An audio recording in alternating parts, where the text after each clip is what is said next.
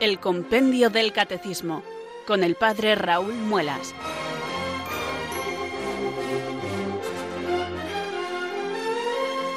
Muy buenas tardes, queridos oyentes de Radio María. Son las 4, las 3 en Canarias.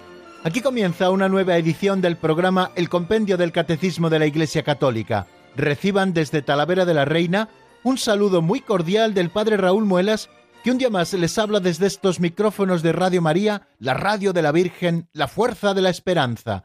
Sed todos bienvenidos.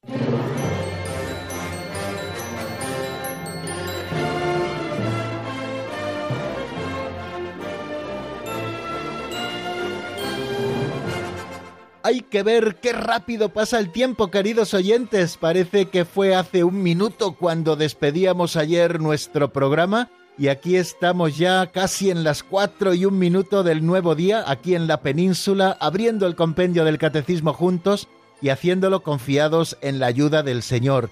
Nadie puede decir que Jesús es el Señor si no es bajo la inspiración del Espíritu Santo. Por eso, nosotros cada día nos ponemos en la presencia de Dios antes de comenzar el estudio del compendio para que sea Él quien nos ayude en la comprensión de la doctrina que nos salva. La Iglesia depositaria de la verdad es la que nos lo muestra y nos lo enseña, pero es el Espíritu Santo el que nos revelará la verdad plena.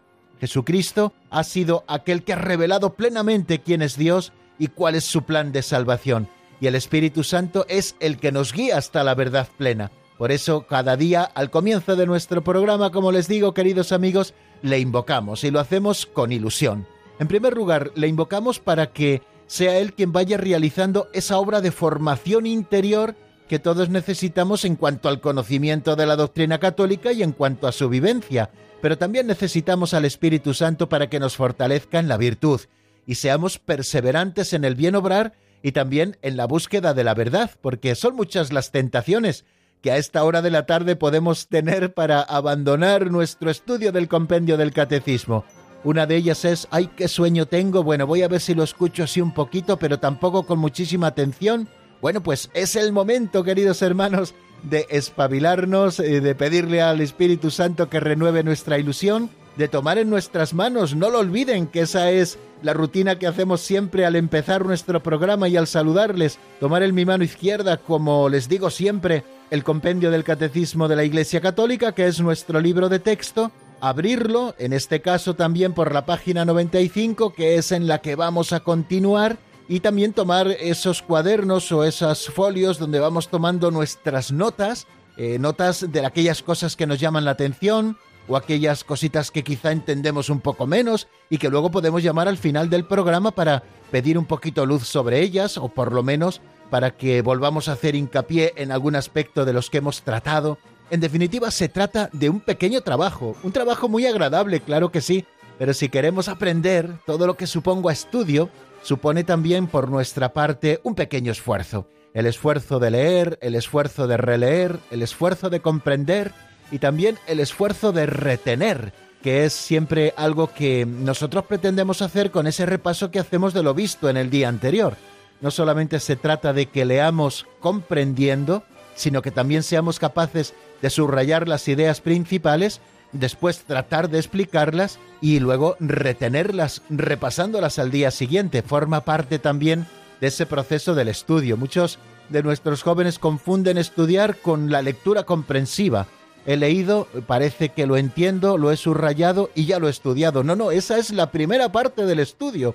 Luego queda algo muy importante, ¿no? Que es la de retener las ideas principales y por eso cada día en la tercera sección de nuestro programa siempre volvemos a hacer repaso pormenorizado de todo lo que vimos en el día anterior, con el ánimo de que aquellas cosas que comprendimos y que nos gustaron se fijen un poquito mejor en nuestra memoria. Y si luego ustedes lo repasan a mayores con su libro y con sus notas en casa, pues iremos asimilando esta doctrina católica que como una riqueza nos ofrece este libro de texto nuestro, repito, el compendio del Catecismo de la Iglesia Católica, que como bien saben es un resumen autorizado por la misma Iglesia del Catecismo de la Iglesia Católica o Catecismo Mayor. Bien amigos, pues vamos a hacer eso que buscábamos desde el comienzo, rezar al Espíritu Santo, pedirle que nos ilumine con su luz, que nos fortalezca con su gracia, para que nosotros podamos acercarnos con provecho a la doctrina católica.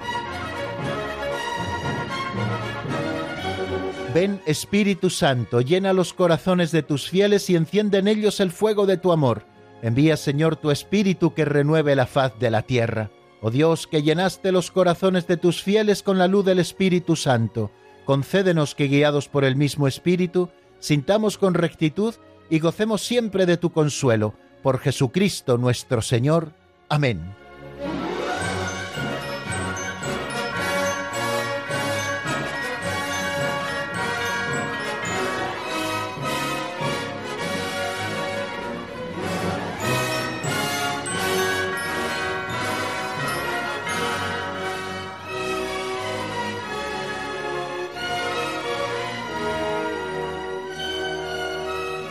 ¿Y qué os parece, queridos amigos, si antes de acercarnos a los manjares doctrinales nos tomamos juntos un aperitivo catequético? Ya saben a qué nos referimos, a las pinceladas de sabiduría, esas pequeñas historietas o narraciones que nos lee nuestro amigo Alberto, escritas por don Justo López Melús en un libro titulado Pinceladas de Sabiduría, y que nos ofrecen todos los días la posibilidad de reflexionar sobre algún tema concreto, lo vamos haciendo así de manera sistemática, de esa doctrina que conocemos y que podemos aplicar a nuestra situación concreta o a nuestra vida cotidiana.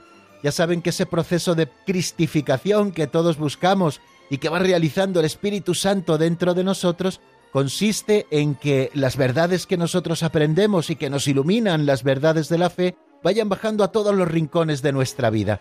Estas pinceladas, estas historietas nos dan siempre que pensar y luego hacemos una reflexión al hilo de lo que hemos escuchado. Lo hacemos todos los días, así que los oyentes habituales ya conocen qué es lo que vamos a hacer ahora. Primero, escuchar la pincelada y después hacer una breve reflexión. La pincelada de hoy se titula Lo que no hiciste.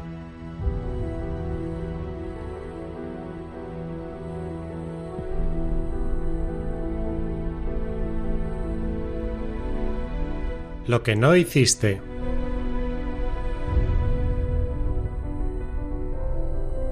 Hay que hacer el bien hoy, no esperar a mañana. Una chica americana escribió una bella poesía de amor. ¿Te acuerdas cuando te pedí el coche y te lo estropeé? Podías haber gritado, pero no lo hiciste. ¿Te acuerdas cuando te hice ir a la playa y tú decías que estaba para llover y llovió? Podías haber dicho, ya te lo había dicho, pero no lo hiciste. ¿Te acuerdas cuando coqueteaba con todos para darte celos y te puse celoso? Pensé que ibas a dejarme, pero no lo hiciste. ¿Te acuerdas cuando se me cayó una tarta sobre la tapicería de tu coche? Temía que me llamaras idiota, inútil, pero no lo hiciste. ¿Te acuerdas cuando no te dije que era fiesta de etiqueta y viniste con vaqueros? Pensé que me insultarías, pero no lo hiciste. Sí, hay muchas cosas que no hiciste. Tú tenías paciencia conmigo, me querías y siempre estabas de mi parte. Había tantas cosas de las que quería pedirte perdón cuando volvieras de Vietnam pero tú no volviste.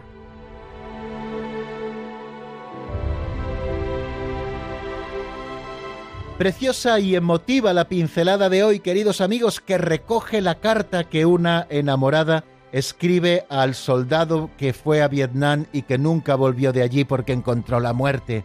Ella se acordaba de todo lo que su novio no hizo por ella. Qué cosa tan bonita pensar así en el amor pensar que el amor no es solo hacer cosas por la persona amada, sino que el amor también consiste en dejar de hacer cosas, cosas que pueden herir a la persona amada. Y creo que también es bonito que nosotros nos lo planteemos así. Ha empezado la pincelada que hemos leído con una afirmación preciosa que creo que es la primera idea que quiero compartir nuevamente con ustedes. Hay que hacer el bien hoy, no esperar a mañana, porque a lo mejor no tenemos ese mañana en el que hacer el bien. Por eso hoy, el ahora, que es el momento en el que tenemos que emplearnos fuertemente para vivir la caridad, es el momento de amar. Recuerdo aquellas palabras de San Agustín cuando le rondaba ya la conversión en la cabeza, cuando ya el Señor le pedía todo su corazón, y San Agustín se resistía diciendo mañana, mañana, y escuchaba dentro de su corazón las palabras del Señor, mañana, mañana, ¿Por qué no hoy? ¿Por qué no ahora? Pues queridos amigos, ahora es el momento de amar a los que tenemos al lado. no es bueno dejarlo para mañana porque si lo dejamos para mañana, quizá tengamos que lamentarnos porque mañana ya no será posible amar. Y amar eh, significa, como les decía, y esa es la segunda idea, hacer cosas positivas por la persona amada. Esto quizá nos es mucho más fácil comprenderlo. A la persona a la que amamos tratamos de darle gusto, a la persona a la que amamos procuramos estar pendiente de ella, escuchamos constantemente a la persona a la que amamos, Estoy hablando de eh, el amor esponsal o el amor de noviazgo, estoy hablando del amor de amistad, estoy hablando del amor paterno-filial, me estoy refiriendo un poco a todo tipo de amor. Eh, cuando estoy hablando del amor de caridad, el amor de caridad es el amor divino que ha de ser como un tema transversal en toda nuestra vida y en todo tipo de amor a los que nuestra vocación nos llame a amar. Eh, la caridad, queridos amigos, tenemos que ejercitarla siempre y lo hacemos, como les digo, haciendo el bien a la persona amada, haciendo cosas positivas por la persona amada. Pero muchas veces también hacer el bien significa no hacer cosas por amor a la persona a la que queremos. Y esta carta pues eh, lo explicaba muy bien aquella chica americana que escribió esta bella poesía de amor. ¿Te acuerdas cuando te estropeé el coche? Podías haberme gritado, pero no lo hiciste, porque tenías paciencia conmigo. ¿Te acuerdas cuando te hice ir a la playa? Tú decías que iba a llover y efectivamente llovió. Y no me echaste en cara que por qué fuimos a la playa si ya te lo había dicho yo, sino que tuviste paciencia conmigo. ¿Te acuerdas cuando se me cayó la tarta sobre la tapicería de tu coche? No me dijiste nada impertinente, tuviste paciencia conmigo. ¿Te acuerdas cuando no te avisé de que tenías que ir de etiqueta a una fiesta y te presentaste en vaqueros? Ni siquiera me reñiste un poquito, tuviste paciencia conmigo cuántas cosas tenemos que dejar de hacer para que la otra persona no se sienta herida. Para eso tenemos que vigilar mucho nuestro depósito de la frustración. Quizá es uno de los lugares donde más revuelve el demonio para que se siembre la discordia a nuestro alrededor. Es inevitable, queridos amigos, sentir frustración a muchas horas del día, sobre todo aquellos que tenéis a vuestro cargo a los hijos, o, que tenéis que estar bregando constantemente con personas, pues evidentemente las personas no siempre reaccionan como nosotros esperamos o como deben hacerlo o cuando nosotros queremos, y todo esto nos provoca frustración. La diferencia entre una persona madura que sabe amar y entre una persona inmadura es el saber tener paciencia, el saber combatir esos sentimientos que a todos nos vienen de frustración y no dejar que la memoria de todos los momentos frustrantes salgan ante una pequeña cosa que en un momento dado nos hacen. Pues queridos amigos, qué bonita enseñanza la de la pincelada de hoy a propósito de esta poesía de amor que escribió una chica norteamericana a su novio que nunca volvió de la guerra del Vietnam. Le recordaba por las cosas que no había hecho, por las cosas que no hiciste. Pues ojalá a nosotros se nos recuerde porque amamos a partir de este momento, no lo dejamos para mañana. ¿Por qué dejar para mañana lo que puedes hacer hoy? Y esto que es amar a nuestro prójimo es algo que debe ocuparnos hoy, pero no irlo dejando definitivamente para el día siguiente. Hay que empezar ya, hay que ponerse manos a la obra, hay que pedir al Señor que nos fortalezca la voluntad para amar como Cristo mismo nos ha amado. Después, amar significa también hacer cosas positivas por la persona amada, pero amar también consiste a veces en no hacer cosas que pueden dañar el corazón del amado. Pues queridos amigos, vamos a ponernos manos a la obra. Creo que es una preciosa enseñanza la que nos ofrece esta pincelada titulada, lo repito, Lo que no hiciste.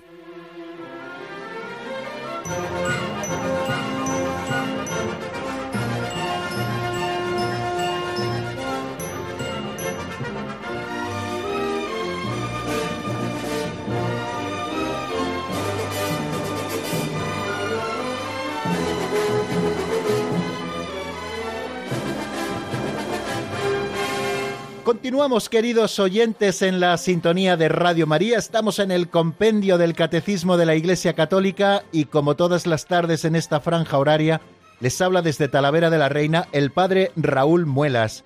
Y cuando son las cuatro y cuarto de la tarde en la península, las tres y cuarto en Canarias, nos disponemos a hacer repaso de lo que vimos en nuestro último programa. Ya saben que esta sección del compendio del catecismo es muy importante porque después de haber estudiado ayer eh, el avance que hacemos en la doctrina, nos viene muy bien repasarlo para ir fijando los conceptos fundamentales. Por eso dedicamos bastante tiempo cada día a este repaso de lo visto en nuestro programa anterior. Si ustedes lo recuerdan, ayer comenzábamos eh, la cuarta pregunta que se hace el compendio del catecismo y que se hace también el catecismo mayor a propósito de los elementos comunes a todos los sacramentos, es decir, los elementos comunes a la liturgia. Esas cuatro preguntas son quién celebra, cómo celebrar, cuándo celebrar y la cuarta pregunta, que es la que hemos estrenado ayer, ¿dónde celebrar? Eh, la partícula donde, como ustedes bien pueden comprender, se está refiriendo a los lugares, a los lugares sagrados.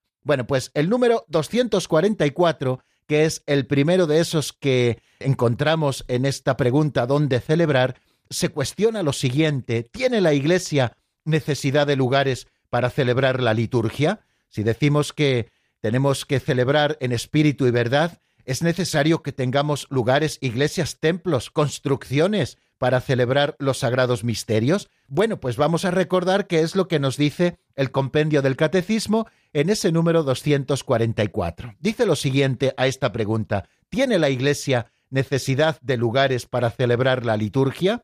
El culto en espíritu y verdad de la nueva alianza no está ligado a un lugar exclusivo, porque Cristo es el verdadero templo de Dios, por medio del cual también los cristianos y la Iglesia entera se convierten por la acción del Espíritu Santo en templos del Dios vivo. Sin embargo, el pueblo de Dios, en su condición terrenal, tiene necesidad de lugares donde la comunidad pueda reunirse para celebrar la liturgia. Bien, esto es lo que nos explica el número 244 al hablarnos de la necesidad de lugares para celebrar la liturgia. Lo primero que hace es dejarnos claro que el culto en espíritu y verdad, el de la nueva alianza, el que ha inaugurado Jesucristo, el que estamos celebrando en el tiempo de la Iglesia, esto es la liturgia, no está ligado a un lugar exclusivo, porque nosotros somos conscientes de una verdad que nos informa, y es que Cristo es el verdadero templo de Dios, por medio del cual también los cristianos y la Iglesia entera se convierten, por la acción del Espíritu Santo,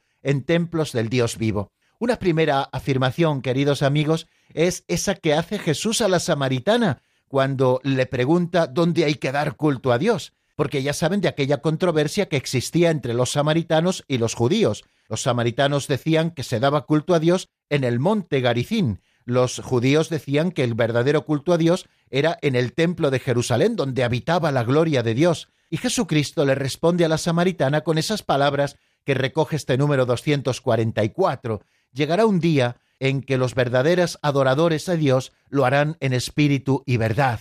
Bueno, pues ese día, queridos amigos, ha llegado. Es el día de Cristo Jesús, es el hoy en el que se desarrolla la vida de la Iglesia, un hoy continuo que dura desde que Jesucristo asciende a los cielos y nos envía el Espíritu Santo hasta la consumación plena del reino de Dios cuando Cristo vuelva al final de los tiempos.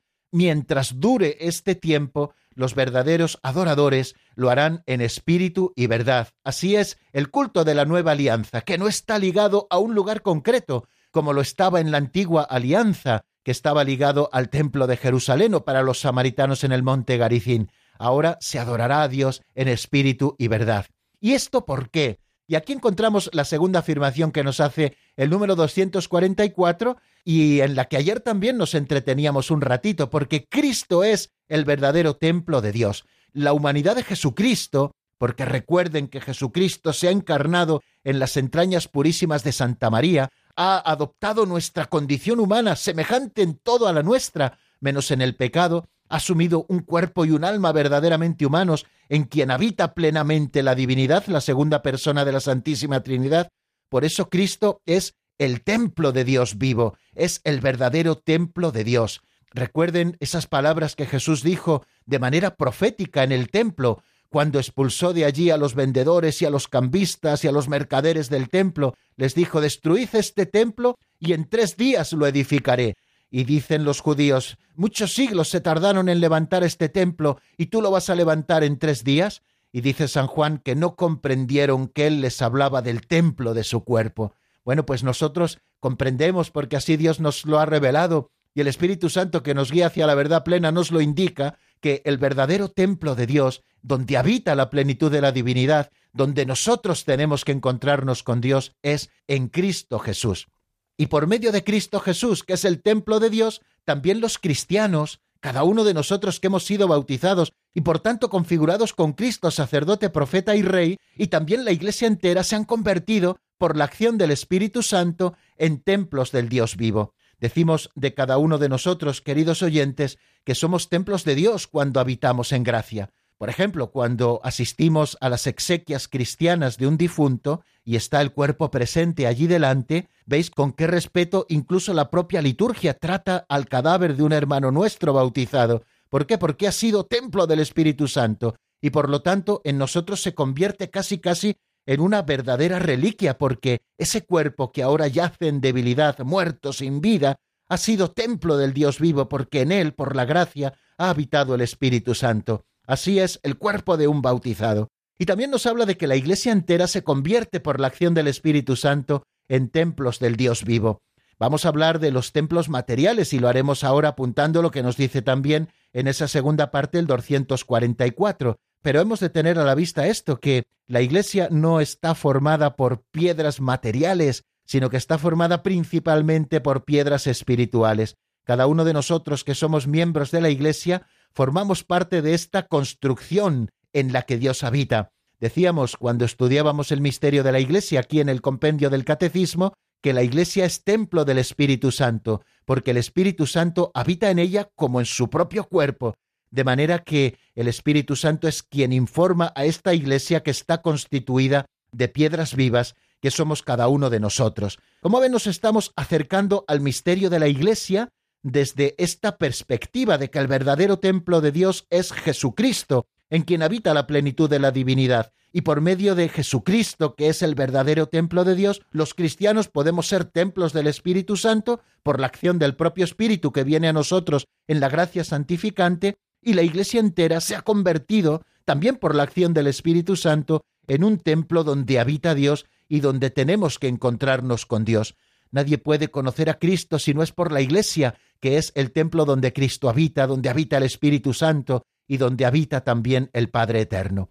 Estamos hablando del misterio de la Iglesia. Sin embargo, continúa diciéndonos el 244, el pueblo de Dios, en su condición terrenal, tiene necesidad de lugares donde la comunidad pueda reunirse para celebrar la liturgia.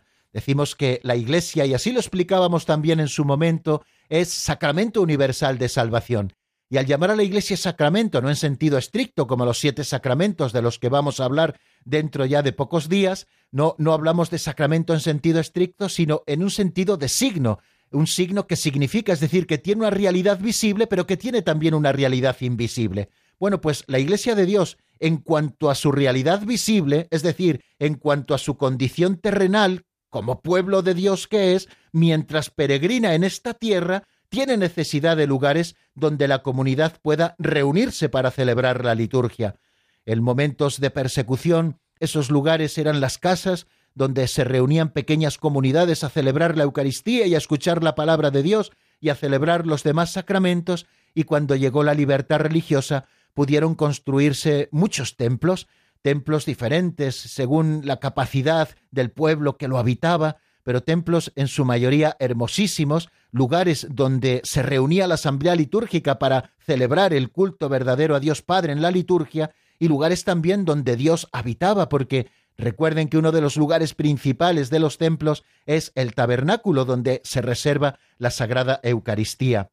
Por eso, queridos amigos, cuando el ejercicio de la libertad religiosa no es impedido por los poderes terrenales, los cristianos construimos edificios destinados al culto divino. Y estas iglesias visibles no son simples lugares de reunión, sino que significan y manifiestan a la iglesia que vive en este lugar, morada de Dios con los hombres reconciliados y unidos en Cristo. Quiere decir que esos templos no solamente tienen un valor de utilidad, porque en algún sitio tendremos que reunirnos, sino que también esos templos están significando de alguna manera a esa comunidad cristiana que los frecuenta, ¿no? En medio de un barrio, en medio de un pueblo, sobre todo se ve esto mucho mejor en los pueblos, ¿no? Que en el centro del pueblo estaba la iglesia, la iglesia, ¿no? Como ese lugar donde Dios habita en el tabernáculo, donde acuden los cristianos a celebrar los sagrados misterios y que también de alguna manera está significando y manifestando a la iglesia que peregrina en ese lugar donde se encuentra este templo que es morada de Dios con los hombres reconciliados y unidos en Cristo.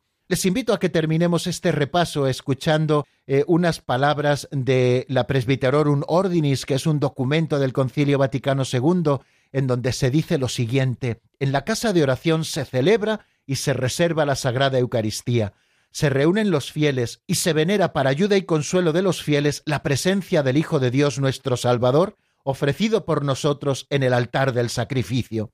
Esta casa de oración debe ser hermosa y apropiada para la oración y para las celebraciones sagradas.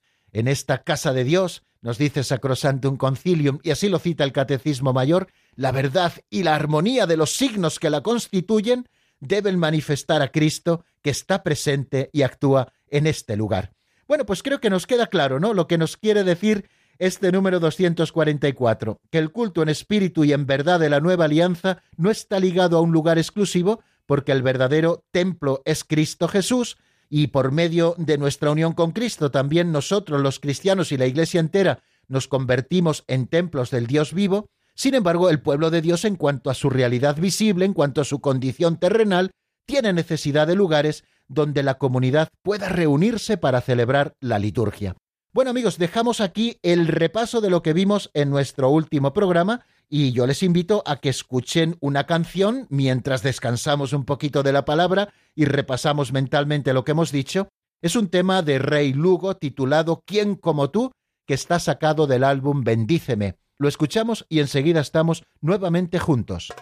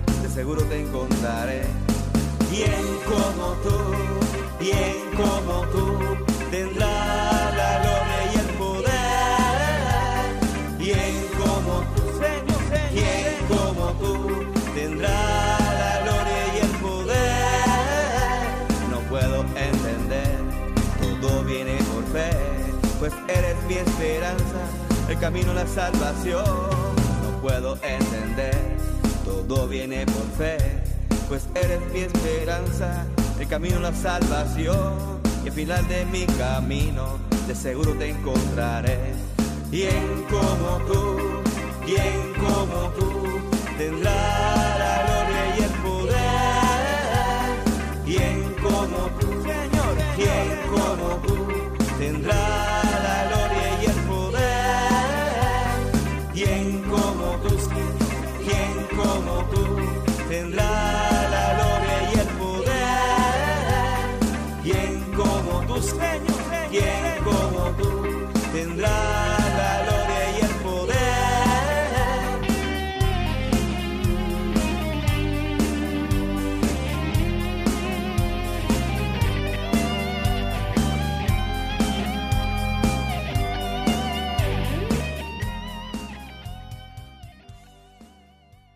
Están escuchando el Compendio del Catecismo con el Padre Raúl Muelas.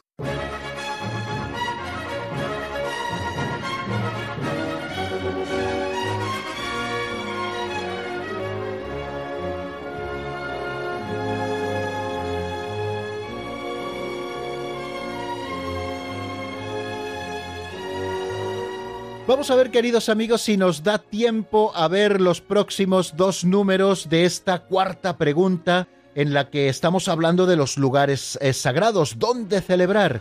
Bueno, ya hemos visto el 244 y lo hemos repasado y vamos a sumarnos ahora al 245. ¿Qué son los edificios sagrados? Vamos a escuchar qué es lo que nos dice el compendio en la voz de Marta.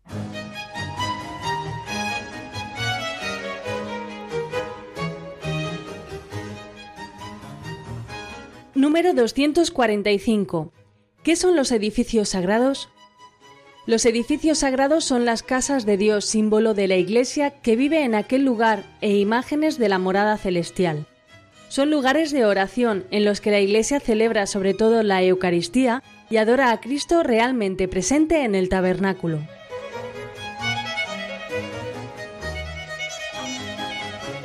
Evidentemente a este número le vamos a dedicar menos tiempo porque casi casi ya está explicado con lo que hemos dicho anteriormente. Bueno, nos ha dicho, así lo hemos escuchado en la voz de Marta, que los edificios sagrados son las casas de Dios, símbolos de la iglesia que vive en aquel lugar e imágenes de la morada celestial.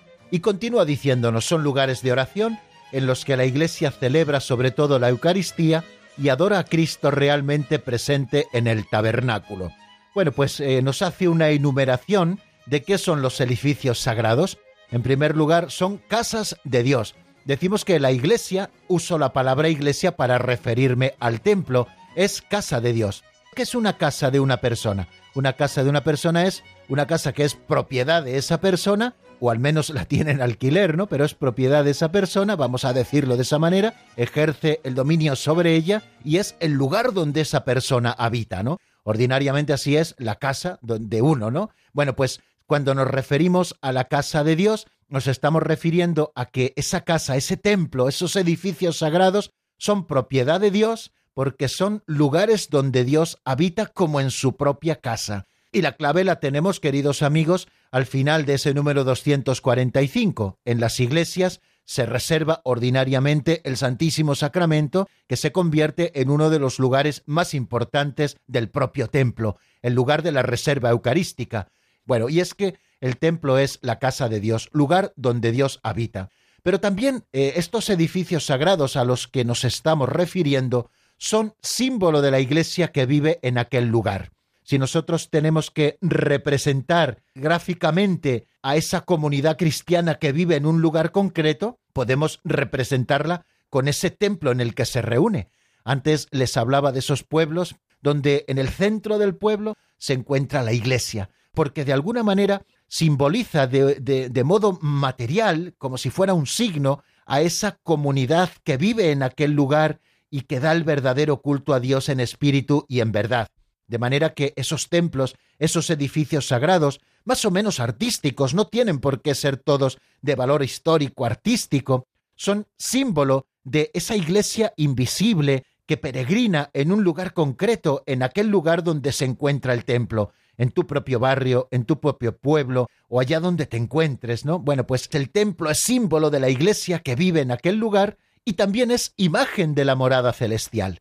Cuando vamos a la iglesia, allí celebramos los sagrados misterios, la liturgia, y al celebrar la liturgia nos estamos uniendo a la liturgia del cielo.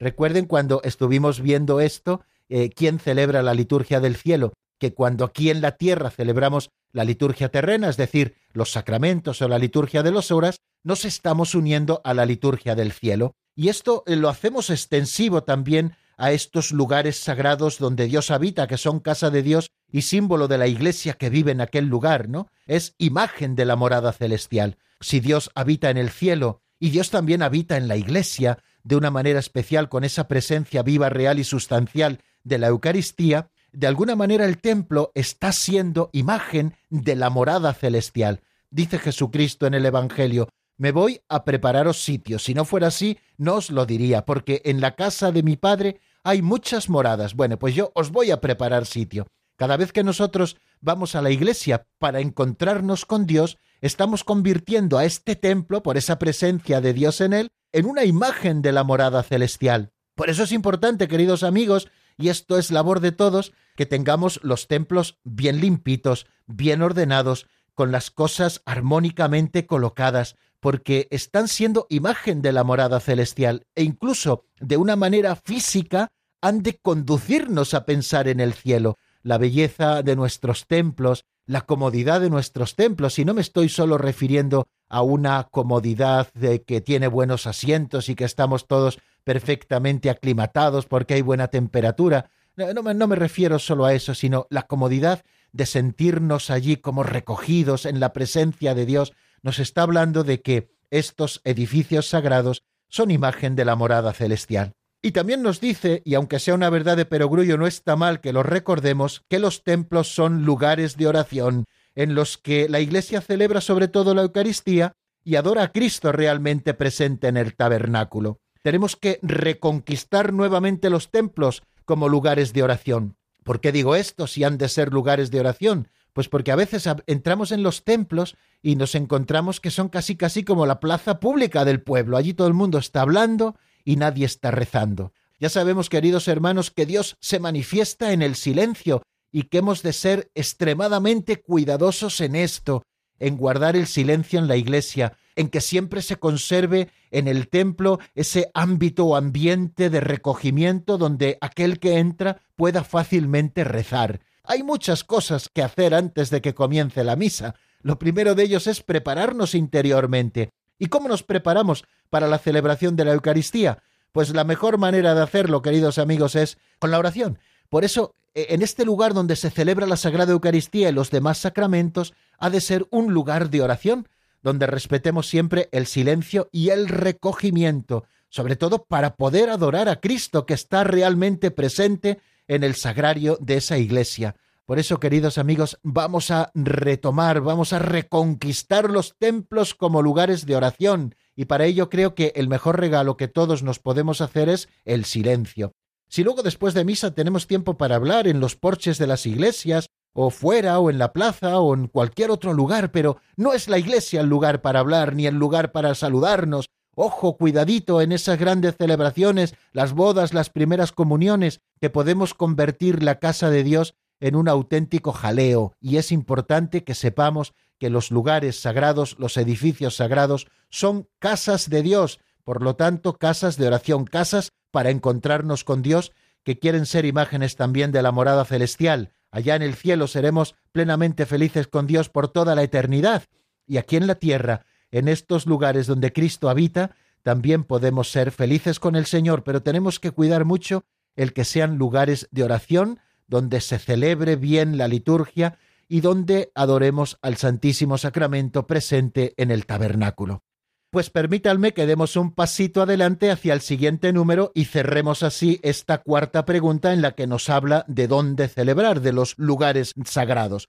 El número 246 se pregunta cuáles son los lugares principales dentro de los edificios sagrados. Creo que es muy importante y muy catequético que traiga a colación el compendio del catecismo este tema en el número 246. Ya sabéis que la Iglesia no es una nave diáfana, sino que la Iglesia está dividida en distintos lugares dentro del lugar sagrado donde se celebran diferentes cosas y que nosotros tenemos que saber reconocer qué se hace en cada lugar y la importancia que tiene ese lugar dentro del templo. Vamos a escuchar qué es lo que nos dice el 246 cuáles son los lugares principales dentro de los edificios sagrados.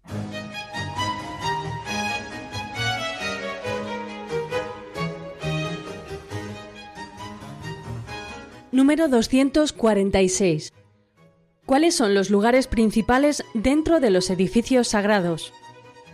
Los lugares principales dentro de los edificios sagrados son estos: el altar, el sagrario o tabernáculo, el receptáculo donde se conservan el Santo Crisma y los otros santos óleos, la sede del obispo, cátedra o del presbítero, el ambón, la pila bautismal y el confesionario.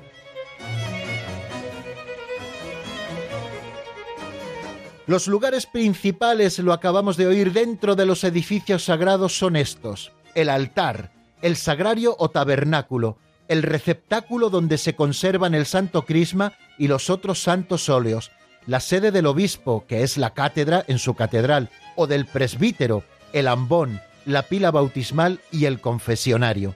Hace apenas diez días yo estaba tomando posesión de mi parroquia de la Virgen del Pilar aquí en Talavera, y entonces en esa celebración tan bonita que es una verdadera catequesis para el pueblo de Dios, en un momento determinado, justo antes de proclamar el Evangelio, el que comienza presidiendo la celebración en nombre del obispo, si no es el obispo mismo, entrega al nuevo párroco el libro del Evangeliario para que sea él el que desde el ambón proclame por primera vez a su pueblo la palabra de Dios, el Evangelio, ¿no? Y después de la humilía se van recorriendo los distintos lugares de la iglesia y el párroco como pastor propio de esa comunidad va tomando posesión de todos ellos. Se dirige a la pila bautismal, donde nacemos a la nueva vida en Cristo, donde somos regenerados, donde nacen los nuevos cristianos, y allí el sacerdote reza e inciensa la pila, también luego se dirige al confesionario como ese tribunal de la misericordia, donde el sacerdote ejercerá la misericordia en nombre de Jesucristo nuestro Señor,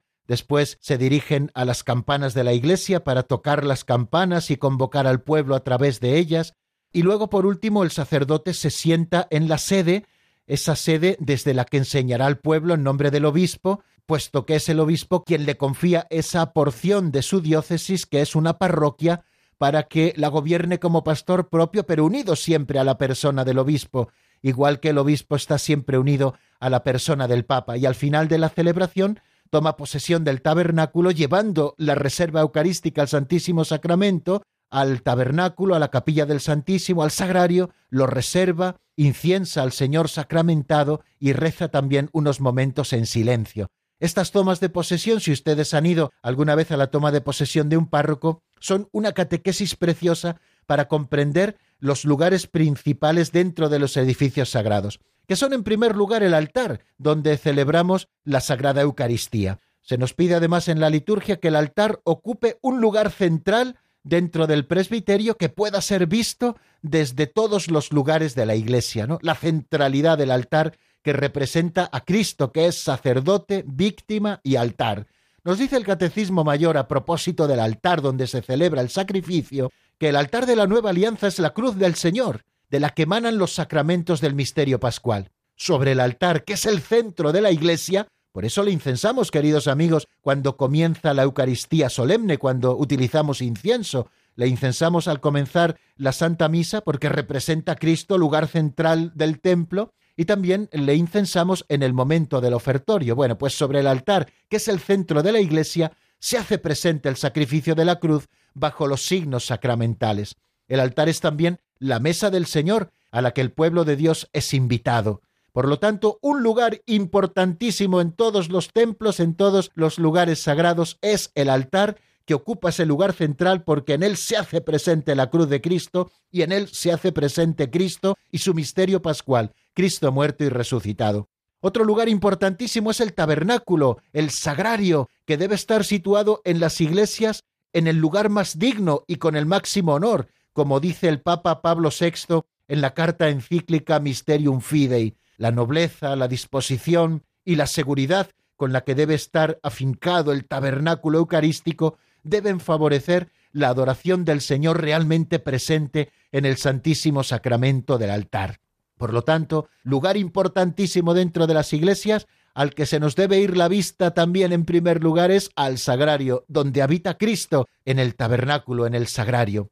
Hablábamos también de que importante es el receptáculo donde se conservan el santo crisma y los santos óleos. El santo crisma, que llaman nuestros hermanos orientales el mirón, cuya unción es signo sacramental del sello del don del Espíritu Santo, es tradicionalmente conservado y venerado en un lugar seguro del santuario, y se puede colocar junto a él también el óleo de los catecúmenos y el óleo de los enfermos, que son los tres aceites, queridos amigos, que nosotros utilizamos en las celebraciones de los sacramentos, ¿no? Esos tres aceites, el santo crisma como el más sagrado, y luego el óleo de los catecúmenos y el óleo de los enfermos. Suele también guardarse y venerarse en un lugar seguro, ¿no?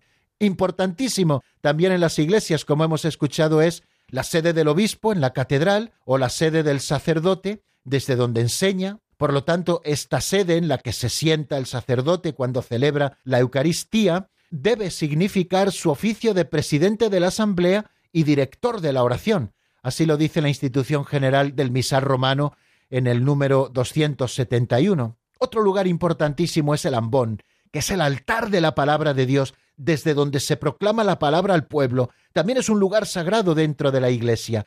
Eh, siguiendo un poquito la institución general del misal romano, podemos decir que la dignidad de la palabra de Dios exige que en la Iglesia haya un sitio reservado para su anuncio, hacia el que durante la liturgia de la palabra se vuelva espontáneamente la atención de los fieles, que sea ese altar de la palabra, y hemos de procurar también los pastores sagrados especialmente que no sea una cosa indigna, sino que sea un verdadero altar desde donde se pueda proclamar la palabra de Dios y que los fieles puedan dirigir hacia él la atención. Otro lugar importantísimo dentro de la Iglesia, como ya les indicaba al hacer alusión a la toma de posesión del nuevo párroco, es el bautisterio o la pila bautismal. Fijaros que la reunión del pueblo de Dios comienza por el bautismo, por tanto, el templo debe tener un lugar apropiado para la celebración del bautismo, lo que se ha llamado baptisterio o bautisterio, y favorecer el recuerdo de las promesas del bautismo, ¿no? Eso significa también la pila del agua bendita. Cuando nosotros entramos en la iglesia y mojamos los dedos en el agua bendita para santiguarnos, estamos recordando las promesas de nuestro bautismo, cuando fuimos regenerados en un agua semejante a ese que estamos tomando en ese momento concreto, ¿no? Y otro lugar importantísimo dentro de la iglesia es el confesionario, porque la renovación de la vida bautismal exige también la penitencia. Por tanto, el templo debe estar preparado para que se pueda expresar el arrepentimiento y la recepción del perdón, lo cual exige asimismo, como nos dice el Catecismo Mayor, un lugar apropiado. Y ese lugar apropiado, queridos amigos, es el confesionario. Los hay de múltiples formas. Siempre se debe conservar también el anonimato de los que se acercan. Por eso es importante y necesario y obligatorio que exista la rejilla, así lo dice el Código de Derecho Canónico. Bueno, pues es otro lugar importante dentro también de los lugares sagrados. El confesionario, donde se nos perdonan los pecados cometidos después del bautismo y donde nosotros podemos expresar el arrepentimiento y recibir de manos del sacerdote por la absolución sacramental el perdón de nuestros pecados. Bueno amigos, pues hemos hecho un repaso así de una manera muy rápida para dejar concluido este tema por los lugares principales de los que nos habla este número 246, cuáles son los lugares principales dentro de los edificios sagrados. Cuando entren a su iglesia, queridos amigos, eh, este domingo, cuando vayan a la misa, procuren reconocer en su templo estos lugares y darles a cada uno de ellos la importancia que tienen y la importancia que le da siempre la liturgia de la iglesia. Y hasta aquí, queridos amigos, nuestra explicación porque casi casi nos pasamos de tiempo. Eh, pueden marcar el número de teléfono 910059419, 910059419, mientras escuchamos al menos unos compases de un tema de siete días titulado Pensando en ti, sacado del álbum donde la vida empieza. Enseguida nos escuchamos en nuestro número de teléfono.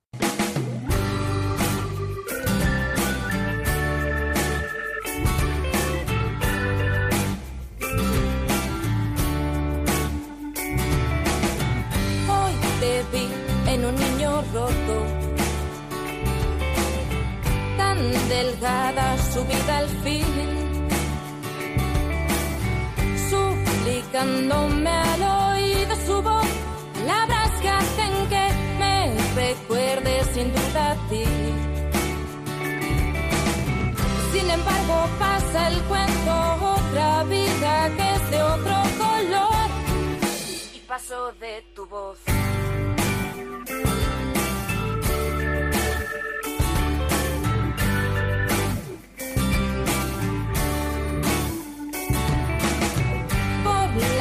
Calle miro tus ojos. Solo a gente viendo a mi lado. Unas manos secas ya de buscar, hartas de no encontrar, que agua piden una vez más.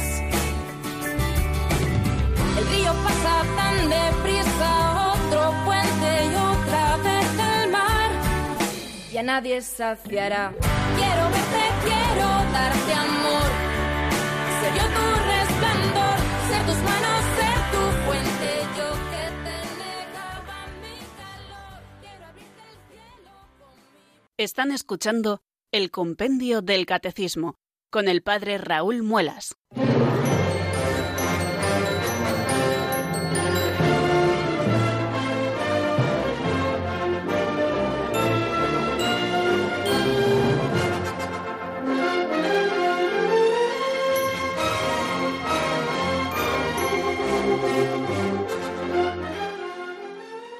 Poquitos compases de este tema titulado Pensando en ti de siete días hemos podido escuchar para dejar al menos cinco minutos para que ustedes puedan comunicarse con nosotros en el 910059419. Damos paso a la primera llamada que nos llega desde Castellón. Joaquín, buenas tardes, bienvenido. Buenas tardes, Raúl. ¿Qué tal? ¿Cómo va? Vamos muy bien, gracias a Dios. ¿Y usted? Pues muy bien, me encantan los programas que hace usted, me encanta. El programa de, del, del Podesicar es que se me hace cortísimo y digo, bueno, ya se ha acabado. es que lo, lo, llevas, lo llevas muy ágilmente. Sí, sí, sí, es, esas horas de la noche es la mejor manera de que no nos entre sueño, llevarlo así de una manera agilita y dándole cambios de temas con las distintas secciones y que tenemos también unos colaboradores fantásticos, claro que sí. Excelentes, pero es que luego usted la lleva, lo lleva con una diligencia y con una, una cosa que, que, que es muy bonita escuchar el programa este, igual que este también, porque lo explica de una forma muy, muy sencilla y muy, muy agradable. Muchísimas gracias, le agradezco mucho su felicitación, ¿eh? Y que siga ahí escuchando muchos hacer, años. De hacer radio que tiene y, y nada, y, y, pues mira, quería averiguar el teléfono de usted para, para hablar un rato con usted más y eso, más, más rato, pero claro, digo, iba a preguntar a ver, por, por la Basílica del Pilar de, de, de Talavera, ¿no?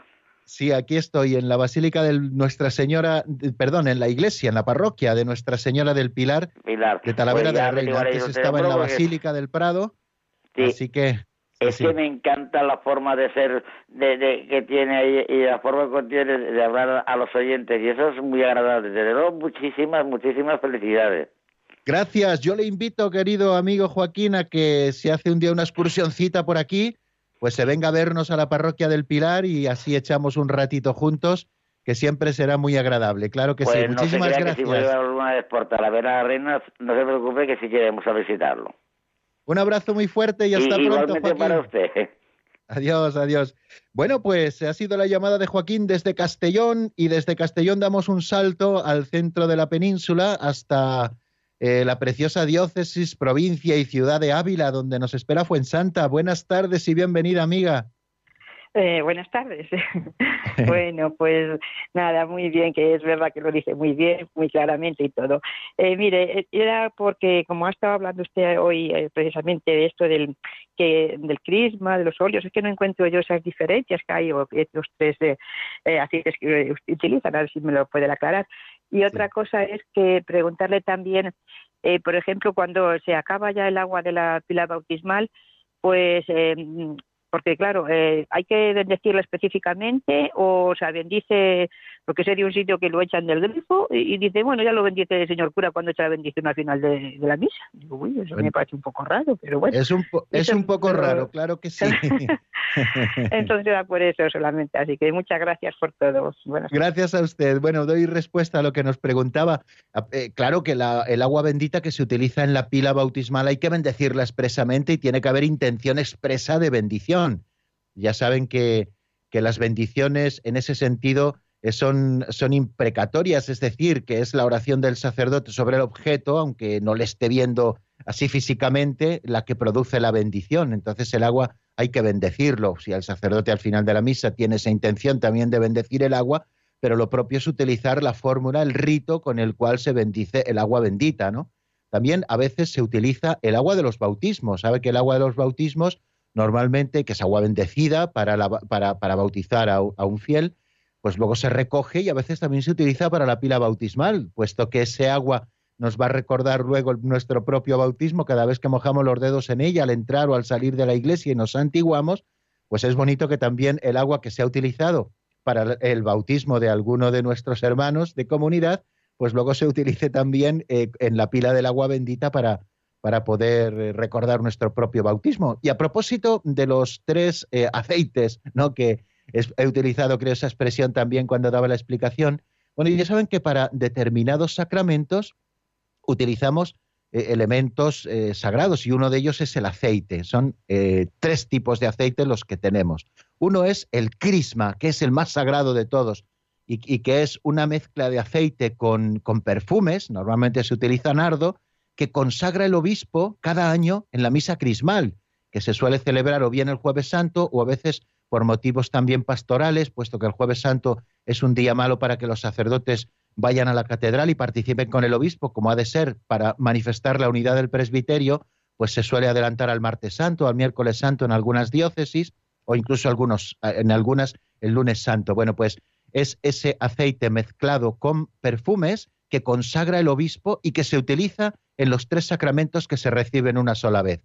El bautismo, que nos ungen con él la coronilla, eh, la confirmación, que nos ungen con él la frente, y el orden sacerdotal, que nos ungen con él las manos, o en el caso de el orden sacerdotal a los obispos, cuando se les da la plenitud del sacerdocio con el grado primero del sacerdocio, eh, pues eh, se, les unge la cabeza, ¿no? Y luego tenemos el óleo de los enfermos, que es el que utilizamos para ungir en el quinto de los sacramentos, la unción de los enfermos, y tenemos el óleo de los catecúmenos, con el que ungimos a los bautizados en el pecho antes del bautismo, ¿no? Son tres aceites diferentes que tenemos que guardar con sumo respeto y veneración. Bueno, amigos, pues eh, estos dos aceites también normalmente son bendecidos por el obispo el día de la misa crismal. ¿eh? Bueno, pues nada más por hoy, que se nos pasa el tiempo y tenemos que ir terminando. Eh, desearles que te pasen un buen fin de semana. Mañana, si Dios quiere, no podremos tener programa eh, no sé si pondrán una reposición del programa de alguno de los números anteriores que hemos estado viendo, pero mañana no podremos estar en directo a esta hora, pero el lunes, si Dios quiere, aquí estaremos puntualísimamente. La bendición de Dios Todopoderoso, Padre, Hijo y Espíritu Santo, descienda sobre vosotros y permanezca para siempre. Amén. Hasta el lunes, si Dios quiere, amigos.